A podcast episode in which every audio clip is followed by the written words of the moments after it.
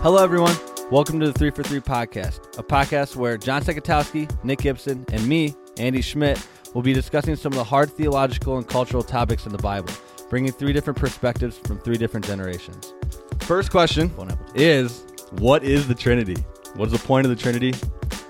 What, what do you got? You, yeah, you want me to start? Yeah, that'd be great.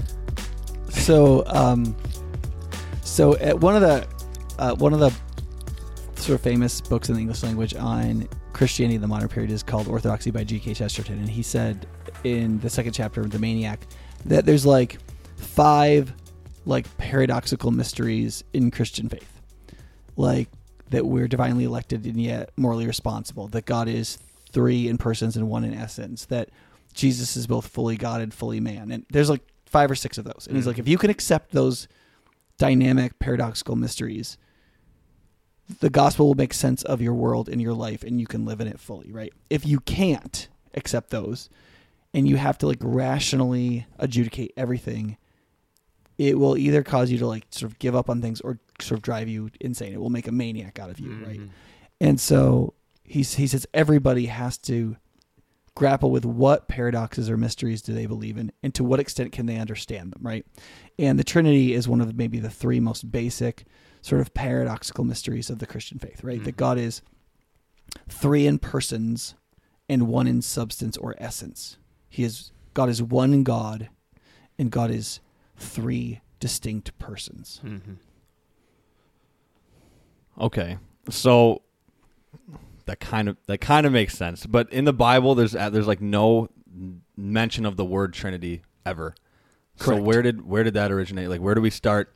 When did we start saying, okay, this is the Trinity? Because even like the mention of the Holy Spirit, Jesus, and God, like all together, Mm-hmm. that's that's not mentioned a ton, like all together in the same like sentence or in the same area. So when did people start to say? Because God said He's God, and Jesus said He's God, but did the Holy Spirit ever proclaim that? Did anybody proclaim that the Holy Spirit was God? And where did the whole idea of the Trinity start to originate? I mean it, it is true that the the holy spirit is called the spirit of god That's true. so that's pretty direct Right there, you go. Um, yeah. So it, it it just depends on what you mean. So like the the language, the word Trinity obviously is like goes through there's like Latin and then in modern English, blah blah. blah. But the the concept of the doctrine of the Trinity that most Orthodox Christians believe today was mostly nailed down at the Council of Nicaea at 325, and it had developed mm-hmm. considerably before then.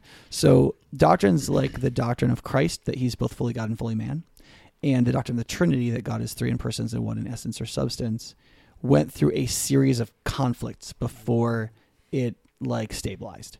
So there are probably five to 15 different what are called Trinitarian heresies. That is, people try to say, well, it's like this. Mm-hmm. And then Christians realize, well, that denied something really important. Yeah. Like it made it simpler, it made it more understandable, but it also denied something really important. So they said, no, that's not right.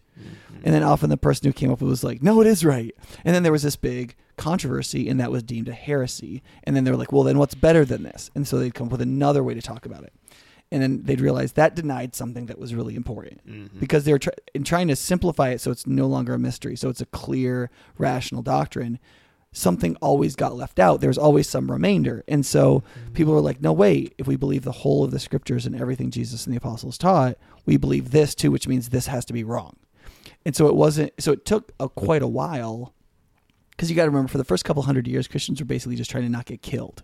Right there, was, there wasn't a lot of theological development in the first two centuries because there was so much persecution against Christians, and bishops were getting killed and filleted alive and burned and so on. It's hard to get a lot of mm-hmm. good continuity in your theology during times like that. Right. So by the time you got to Nicaea, so it wasn't until 310 AD that you got the Edict of Toleration, and then just after that, you had Constantine saying, "Okay, Christianity will be the religion of the empire." Mm. It really wasn't until then that you got an enormous flowering in Christian theology because one, the Romans weren't burning every Bible they could get their hands on, so there were actually copies of the scriptures people could read more widely, which means you could educate people. And then you had theologians who could stay in one place long enough to like build a library and study. And then you mm-hmm. got the development of theology. So theology develops an incredible amount from the four, from the fourth century through the sixth century, and it's partly because because persecution ends. Because when people are running scared for their lives, you don't get a lot of academic development. Mm-hmm. If that makes sense. Yeah. But people believed in the Trinity. They believed in the Father, Son, and Holy Spirit. Mm-hmm. They believed that the Father, Son, and Holy Spirit were all God, and they Mhm. believed that there was one God. okay, yeah. So, They've always believed Christians have always believed that. The question of like, Mhm. well, how does that work? Right. That answer to that question is a question that had to be quote worked on because people, it's not, it's not obvious. Right. Yeah, that was something I found really compelling when I was um, learning about some of this stuff. Is what was right that from the very beginning, like you see in Tertullian's writings and in Origen's writings and in some of these really early church fathers, that they were they were talking in such a way that the Holy Holy Spirit should be treated as God, Jesus should be treated as God, and God the Father should be treated as God. Um, so even before there were explicit Formulas. right of how the trinity worked those those three things were still held as these are true Right. Right. The issue, the doctrine of the Trinity was essentially was how is it that this can be the Mhm. case? What do you, what does it mean? Yeah. And so what people wanted was a language for the threeness and a language for the Mhm. oneness. And that was where the controversy was. yeah And so um, homoousion Mhm. is the Greek word that, that they settled on, which means something like in English essence or substance. Mhm. That what is essential of the being or the substantial being of God is one. Mhm.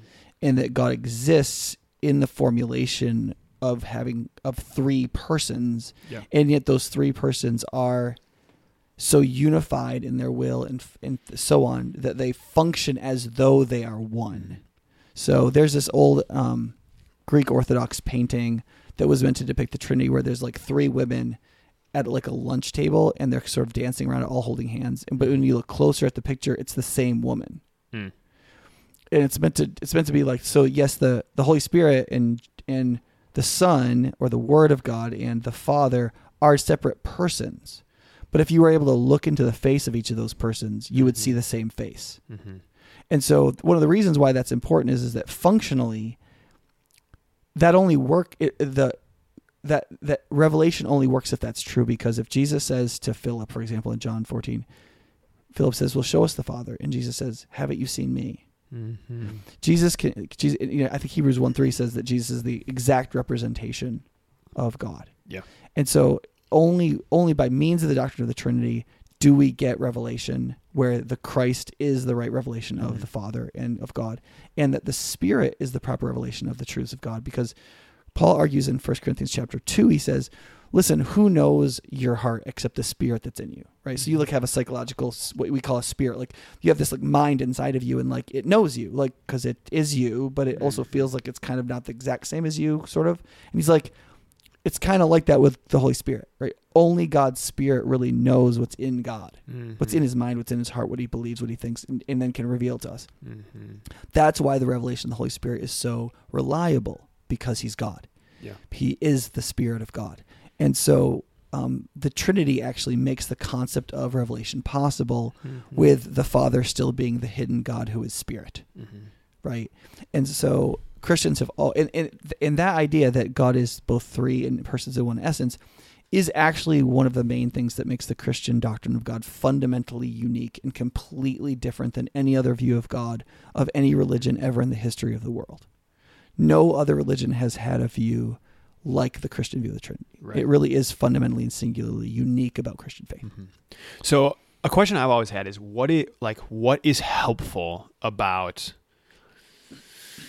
drilling down so far into the conceptions of how the Trinity works? Like what it how does it how does it help us in our lives as we relate to God to have to, to kind of go beyond the biblical language for the ways that it's talking about the talking about the three individual persons of the Godhead, um, especially seeing like the, I mean, like heretical sort of devastation that happened, especially in the early centuries, and and even now, just the oversimplistic views that. Right, that I think is like I think metaphors like okay, God is like an egg, you know, he's got the Mhm. shell and the yolk and the white, or you know, it's kind of like water, where it can be it can be ice, or it can be water, or it can be ga- like Mhm. vapor. Like both of those are trying to trying to put language around the Trinity that Mhm. not in the Bible that then massively misrepresents who God is. So what it I don't know, like what is helpful about trying to push beyond just the biblical witness of okay, Jesus is God, Holy Spirit is God. God yeah, is I just I was just hearing you say that. I just want to be like, that's modalism, Patrick. yeah, like right. if you if you're listening to this and you haven't seen the YouTube videos of Lutheran satire on Augustine, I think it's Augustine or Saint Patrick Mm-hmm. yeah, trying to explain yeah. the If you Trinity. just look up, yeah, Saint Patrick. explains Trinity, Trinity, yeah. or something like that. The, you want Lutheran satire? It, he talk they talk about like how difficult this can be, but Mhm. um, well, I, mean, there's a there's a I think there's a lot of answers to that. Like well, the first, I think, is an apologetics answer, right? Like one of the things Christians are supposed to do is to help people believe Mhm. the gospel, and when people hear about the doctrine of the Trinity, that become can become a roadblock for people, especially if they're they've been taught to think kind of pedantically and simplistically, and they don't know how ignorant they are about human life or human psychology, and so they don't they don't easily think about things fairly expansively. We tend to be Mhm. very atomistic in our thinking, and so when you say something that's a mystery to people, people who have grown up in like secular, scientific, whatever kind of world, they're just like, well, that's bullcrap. Mhm. And if you don't have an, if you're not ready to be like, okay, let me explain what we mean by this Mhm. and why it means something important, then they'll they might just dismiss the faith altogether, Mhm. thinking that the first key doctrine is itself a contradiction. And I think helping people see that that's not true is important. Mhm. I also think it helps people a little bit with humility to realize that God's being itself ought to be something like infinitely complex. Mhm. And if you think you can just sort of like, well, God's like this. Well, no, God's a lot more complicated, whatever the this you're thinking is. Mhm. And it's and once people begin to realize that, they also realize how dependent we are on revelation. Because like if God is an infinitely complex being that has a type of being that we don't even fully understand ourselves, Mhm. who then has made us in our image, which means we, we might not understand ourselves in how, our own being very well. Mhm. Then you begin to realize, Yeah. oh wait, I'm Yeah, very that's dependent on. God speaking and showing Himself. Mhm. Otherwise, I'm going to get this all wrong. Okay, well then, how did God speak and show Himself? Well, the way the Father has spoken and shown Himself is in the person of the Word, which is His Son, and through the inspiration of His Spirit, who is His Spirit. Mhm. So the Trinity then demonstrates that like it's through the Trinitarian nature of God by which He reveals Himself to us, which is the only way we can really know God accurately. And then it kind of goes out from there. Mhm. Yeah, So okay, so then I guess going going into like the, the topic of like monotheism and po- polytheistic, like if so, you have one God and then you have three beings in that one God, and so I guess when No, I no, no. You have three persons three persons. who okay. who share one being, substance, or essence. Okay, so the first mention of that then in the Bible is in Genesis 1:26.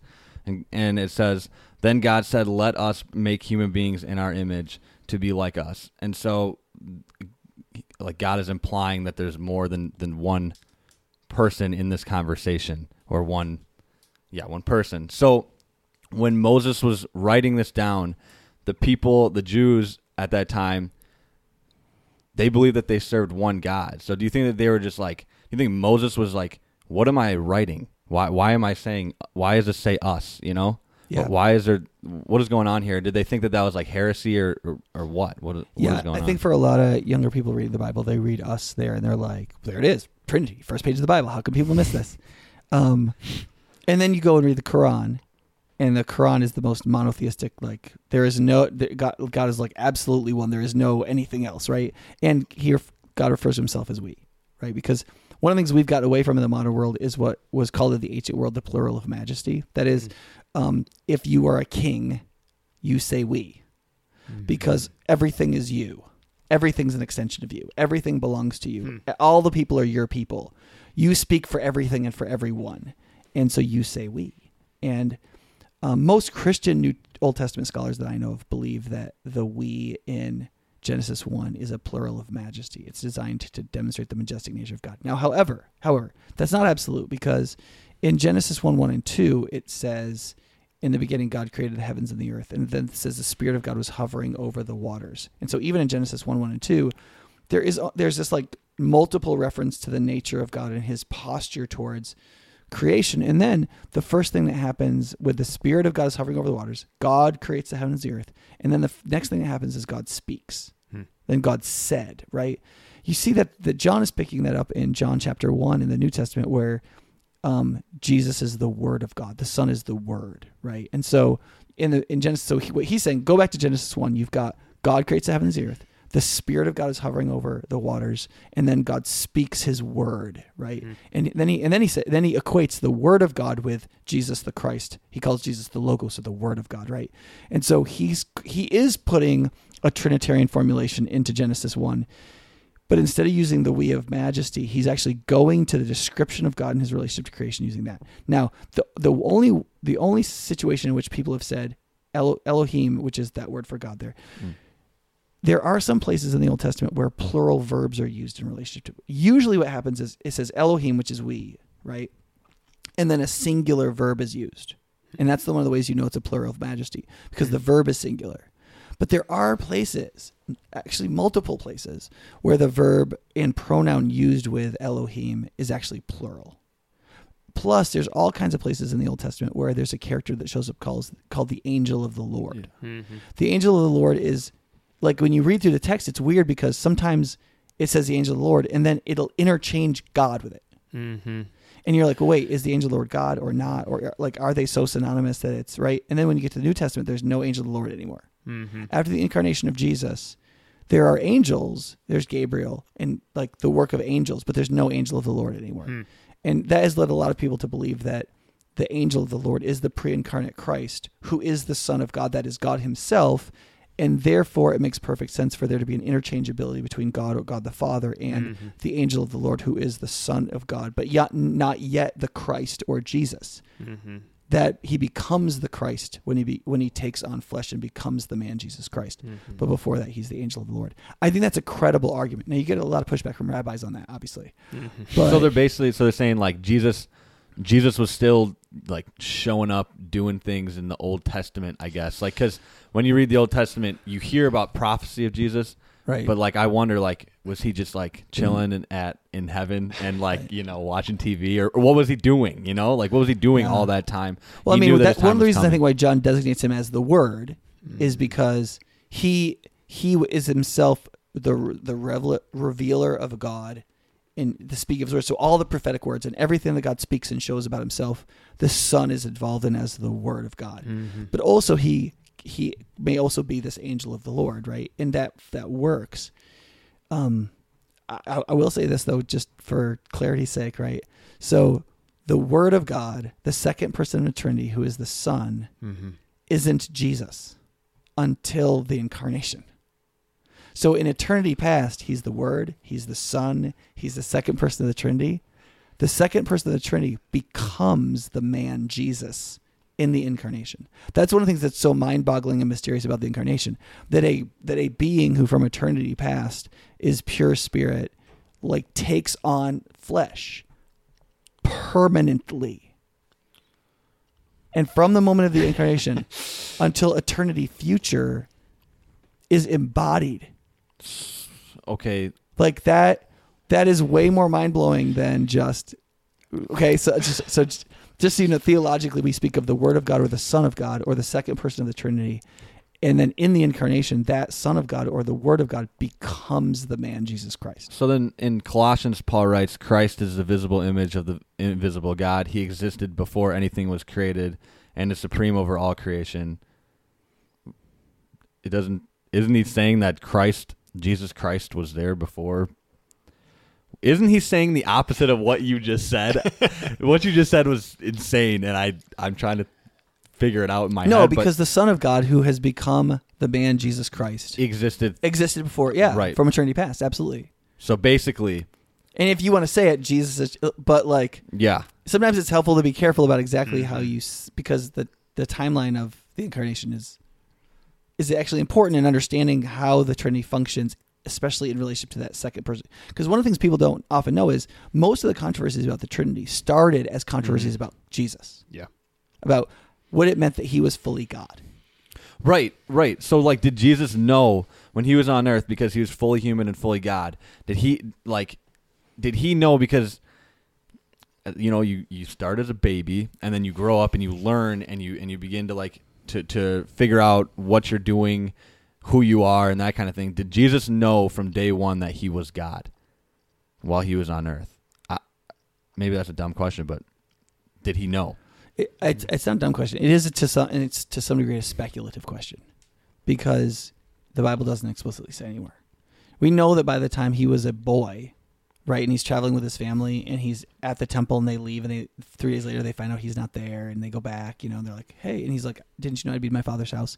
Like that tends to lend itself to the idea that like very early, even in his childhood, he knew at least significant parts of what that meant. Mm-hmm.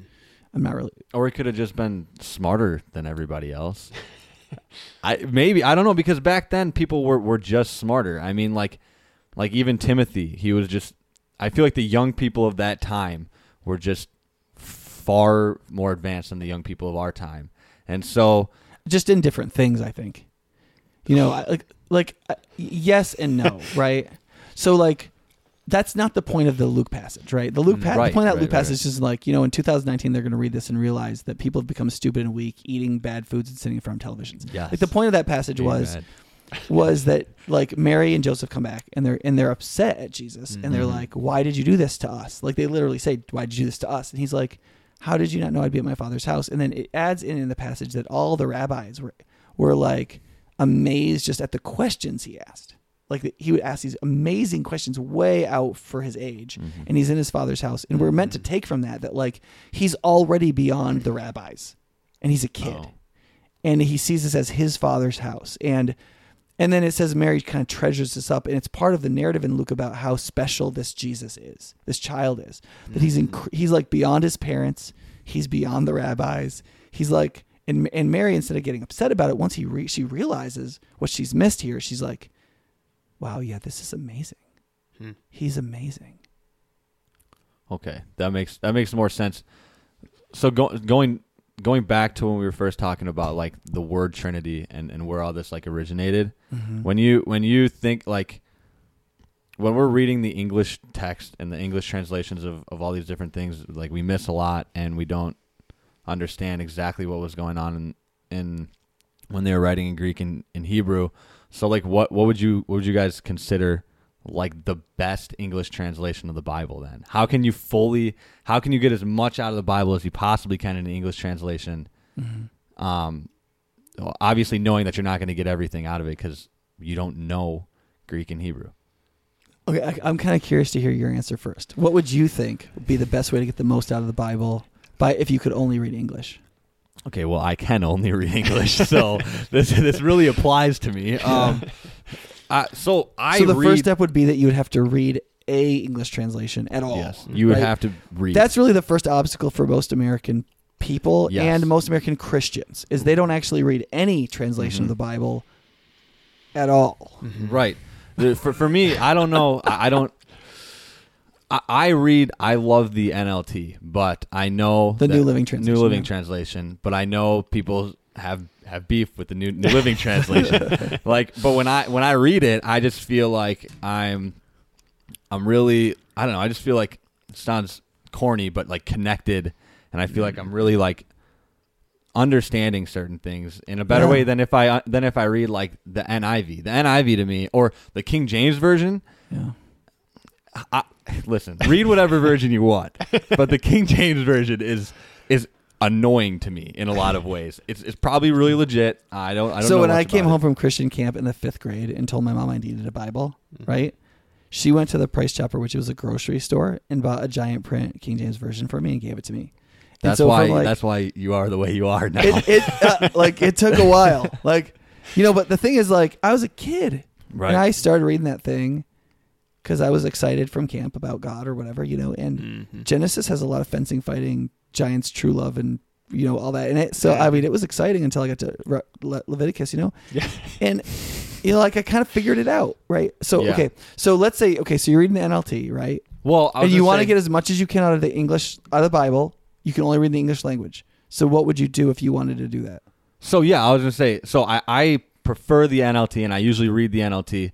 But but if I really want to like get as much out as, out of it as I can, I usually read the NLT, and then I'll have an uh, English Standard Version ESV study Bible with me, and read them both, and then and then maybe even throw in like I don't know the NIV once in a while, just like to get Yeah. to get three different perspectives on on this Right. one passage or this one verse. I, I don't know. I think that that Mm-hmm. would be that's like a a Yeah. smart way to go about yeah, it. Yeah, that's you're onto it, right? The, the next thing to do if you're limited to one language is you read multiple translations of the Mhm. text you're reading. That's true for any text. Like you could that could of Thucydides, you you still like read multiple translations if you can't read the Latin or the Greek or whatever, you know. Mhm.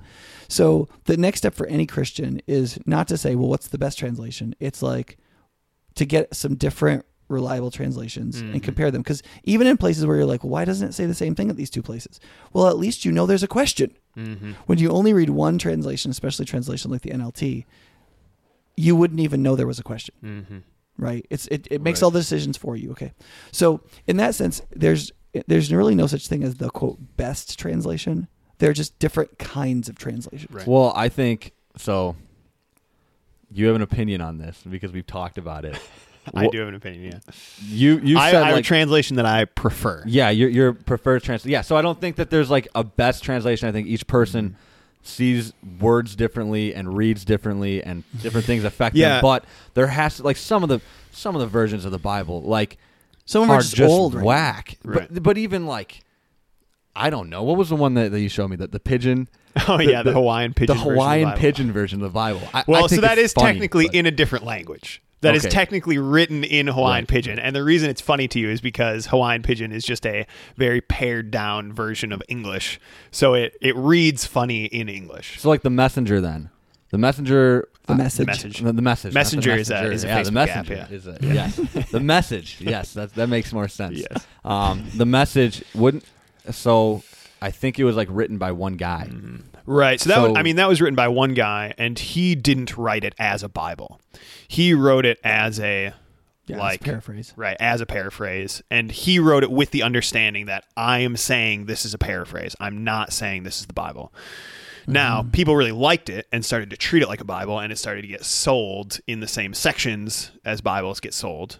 Um, but that wasn't That was never Peterson's desire. right. Yeah, and he and part of it was he didn't put in verse verses the same way, Mm-hmm. and he translated it by paragraph, and he did a bunch of things to try to. Right. Um, but yeah, when I was in co- like back when I was in college, like this is back in my generation, like that was like the amplified Bible of my generation, Mm-hmm. you know. But there there have always been translate not always, but there have been a number of translations, especially in the 20th century, where people have tried to like basically amplify the message of the Bible, like translate it more like evocatively or Mm-hmm. voluptuously. I don't know, how, you- but like just like kind of amp up and like really make it. Yeah. And there's two ways to do that. One is you can like add more words that are like like you know fire creating or heat creating Mm-hmm. adjectives, or you can like use very colloquial language. You can change the language into like just language we would use. Right. Which So would be no sort of the approach of the. NLT. Right, it's one of the approaches of the NLT, right? Yeah. So, but in some ways, the major difference is there's there's how dated the translation is, right? Because language changes over time. Mm. Right. But the general spectrum is what's called between a free translation and a literal or more word for word translation. Mm-hmm. So, f- a free translation would be um, I'm going to read the whole sentence in Greek, let's say, Mm-hmm. and I'm going to say, what is this sentence saying? Mm-hmm. And I'm going to translate it based on the meaning of the whole sentence. And I'm not going to worry about like exactly what words are used in the Greek versus Eng- I'm just going to like I'm going to try to capture the meaning, right? A, f- a literal translation is going to try to it's going to try to be as, as word for word as it can be, so that if you were to look at your translation and look at the Greek translation, you would find words for every word Right. in the Greek translation, so that it is you're getting as much of a representation directly. Um, and so freer translations are good for like reading large portions. So the NLT, one of the miracles of the NLT was when it came out, all these Christians were like reading the whole Bible. They just read through mm. like the whole Bible, and th- they weren't achieving that with like the New American Standard Version or the the NIV 82 version, which was the biggest seller at the time. Mm-hmm. For some reason, the NLT just people just flew through the Bible and could read it like in like a few months. But the NLT also makes every study decision for you. You have no idea where the exegetical or the like interpretation questions are. Mm-hmm. Um, it's so like when I have an NLT and the the thing I I have my NLT Bible with my commentaries. Hmm. And the reason I have my NLT Bible with my commentaries is because anytime I'm studying the Bible and there's a question, I can open my New Living Translation and I can know th- which of the options the translators of this Bible took. Yeah. So there could might be three options, and I just open my NLT and I know that this translation committee was like, we take option three because Mhm. they translate it right into the text. Mhm. The danger though is is that you have no idea those questions are even there. So if you want to get the most you can out of the English Bible, what I would say, quote, the best thing to do is is you you get at least one free translation Mhm. and you get at least one more literal translation and you read them both. And you to read swaths of the Bible, you read your free translation. And to study more carefully smaller texts, Mm. to really understand what they mean in these particular sentences, to understand doctrine well and to apply it to your life directly, that the more literal translations tend to be better. So the So free the- translations would be like the New Living Translation. The message is a paraphrase, but it would Right. function kind of that way. Um, what else would you put in that camp? Those would be the Uh, freest. Yeah, the, the Still. is the oh gosh, what's the name of it? Um, I can't remember the name of it. And so isn't that, there like a, a new NI? There's like a new modernized NIV, like the the TNIV. Is that one? that's, I mean, I was still in college when the TNIV came out. I Oh, think. okay. Yeah. Okay. And then What there, about there was an NIV reader's version back in the Yeah, day. yeah. Yeah. It was designed to be a little bit, what? A- American Standard. ASV is older. That's- I think I think that's the translation Roman Catholics use Okay. most. Cool. Um, but then okay, so then on the on the literal side, right? You've got Yeah. the King James version is very literal. Mm-hmm. Um, you've got the New American Standard, very literal. Yeah. Um, the New American Standard, when it's not word for word, when it inserts a word just to make the translation work, it'll italicize the word that it inserts. It's like that careful. And then you've got the ESV, the English Standard Version, which is a more literal revision of the Revised Standard Version from the Mhm. 1950s or so.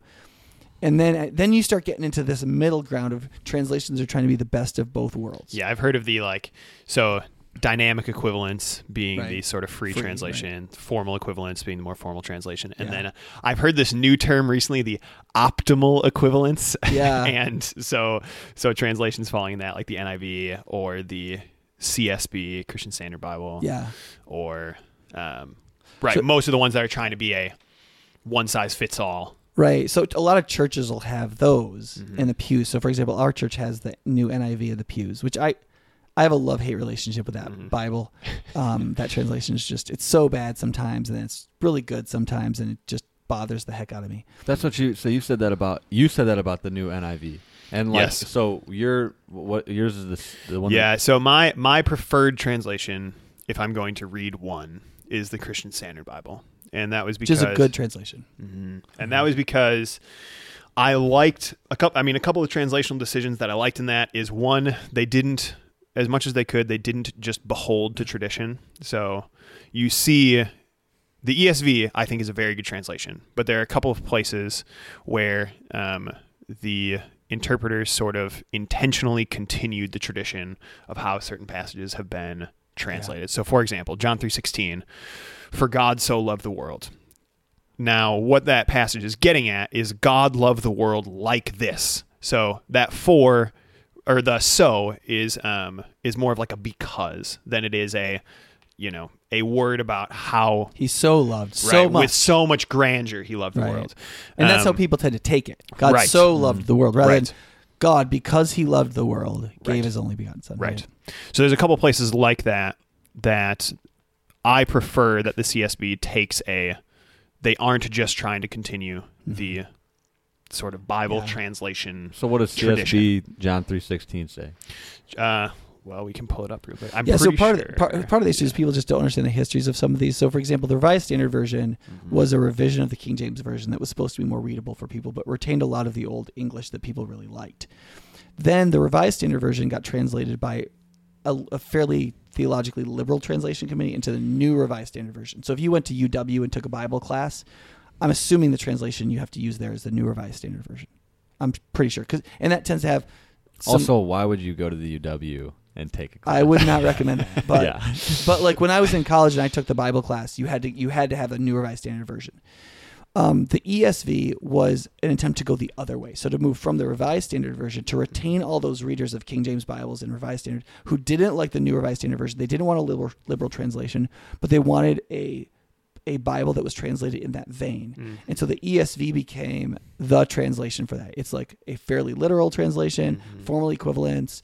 It has this tradition through the King James Bible Revised Standard Version Mhm. into the present, and it sort of it, it like adopted a very specific space, Mhm. and um, and but it was more literal than the NIV.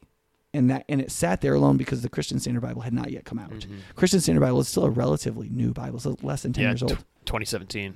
Yeah.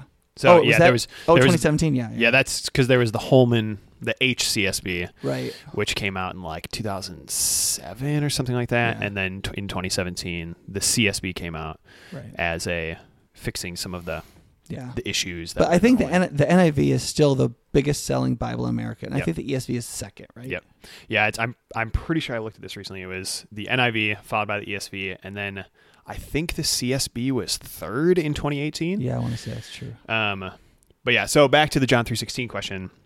So, for example, the Christian Standard Bible reads this: "For God loved the world in this way: colon He gave His one and only Son, so that everyone who believes in Him will not perish but have eternal life." So I found that I found that piece of their translational like philosophy compelling. So I, I hear you guys thought like because and so those two words should be. That literally makes no sense to me. that that that like when I read that, So- if, if I when I hear that, I'm literally I'm thinking like in my head, like. I don't. It's like this. Andy, I love you, so I'm going to do this. That is a way of using the word so. Because I love you, I'm going to do this. Right. Another way, another thing I could say is, Andy, I love you so much. And now that same word so is being used for a different purpose. It's being used to elevate, Yeah. the person re- re- receiving it. it, it's, it's being used to elevate the action that I'm doing. You know, it's, Okay. it's being used to show that it's bigger. Because of the volume of love, Mhm. I'm going to do it rather than because I love you, principally, or because simply because I love you. What that dictates because of my character is this. It just has. It just means something different. Mm-hmm. Right. Now you may not care right now, but as you go on to study the Bible more carefully, and one of the things you'll find is is that like prepositions and conjunctions and these little words, they're they're what tell you what all the other words really mean. Mm-hmm. Like you don't really know what the nouns and the verbs mean without the prepositions and the par- particles and the articles and the conjunctions and all that. And so as time goes on and you study the Bible more closely, how those get translated become more and more and more important. Like for example, just in this the passage I'm preaching on Sunday in Ephesians five, there's a bunch of places where the NIV says just says so or just starts a new sentence. Where in the Greek there's a, ver- a word called hina, which is like the so that or because or like a, it says for it basically means for this purpose. You can translate it for this purpose. And there's two of them right in a row, and it's really kind of important in the argument of the text. Is like for this, God did it for this purpose, and He did that for this purpose. Hmm. And the NIV just says so, or period, capital. And it's very frustrating for me as a pastor because it's not right there in the English for people, and they if they read it carefully, that would really matter in how they understood that those sentences. So the more closely you read the Bible, the more this matters. As you're reading the NLT and you're just familiarizing yourself with God's word, you're going to read over all this stuff, Mm-hmm. and it won't make it won't you won't pay any attention to it. Right. But as people mature in their faith and they read the Bible more carefully and they start paying attention to more details, translations matter more and more and more. That makes sense. Yeah. Yeah. So I think, right, to get back to the beginning of this, the best Bible translation for most people is one that they'll read.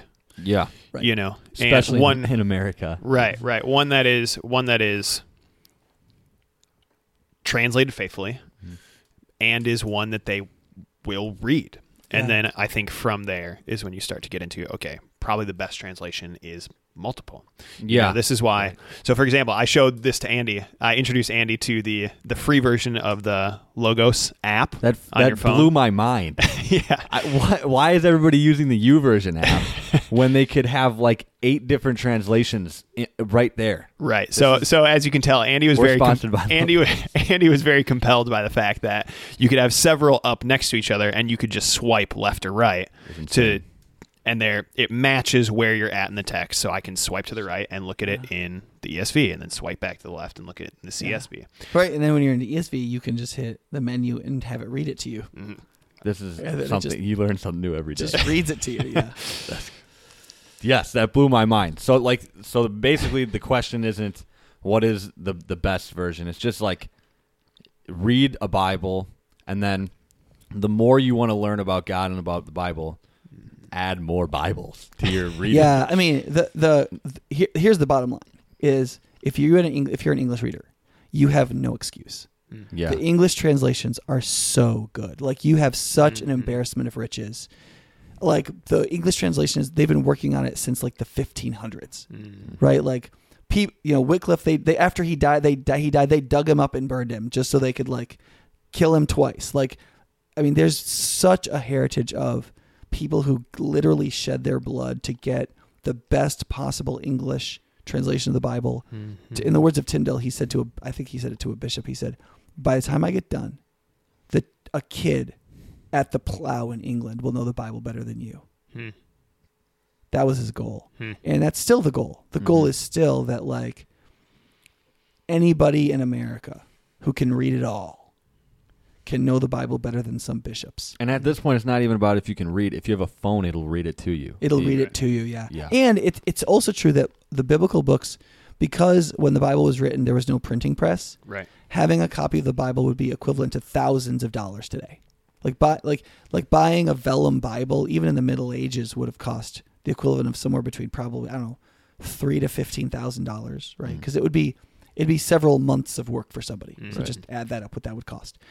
And so the Bible actually was not written to be read; it was actually written to be heard. The assumption is, is Oh that yeah. you were going to go to church and the Bible was going to be read to you orally and you were going to hear it out loud. And that was going to be your access to the Bible. So, the, so some people were like, well, is it okay if I just listen to the Bible? Well, you will learn more if you study it by reading it Mm. and That's- take notes and so on. well, but you- Right. but it is made to be heard. Right. That's what I was gonna say. You yeah, you can lose. You can listen to it, but if it's made to be, if it's made to be heard, and you have all these people who are in America who just don't take their faith seriously, and they're interpreting the Bible for themselves, you get all these crazy ideas. So like, wouldn't you want to be like, okay, actually, don't don't read it on your own and just listen to listen to your pastor who knows what they're talking about.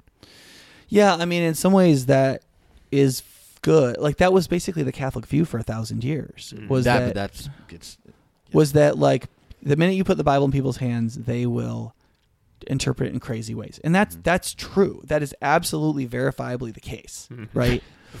um, but I think a better solution is to have humility. yeah. Is to read the Bible, learn what you can from it, realize there's a lot of stuff you don't know, that there are people who've been studying it longer or are more qualified or know things you don't, Mhm. and then like. Ha- yeah, well, you're supposed like the Bible teaches you should be submissive to your pastors, Mhm. But and that you can have your own faith and that you Mhm. can interact with God's word. So I think that people should do both and what's required there is humility. Yeah. Um and then some people are going to shipwreck their faith. That's going to happen. But I don't think you hold the Bible back from people Yeah. uh, to solve that. Right. Right. Yeah, I don't. I don't think that you should hold it back. I some that. solutions are worse than the disease. You know, some cures are worse than the disease, as they Mhm. say. Yeah. And I think holding the word of God back from people to save them from what they will do with it is a cure that's worse than the disease. Mhm. That makes sense. Well, it's all very interesting stuff. Um, so yeah, thanks for thanks for tuning in.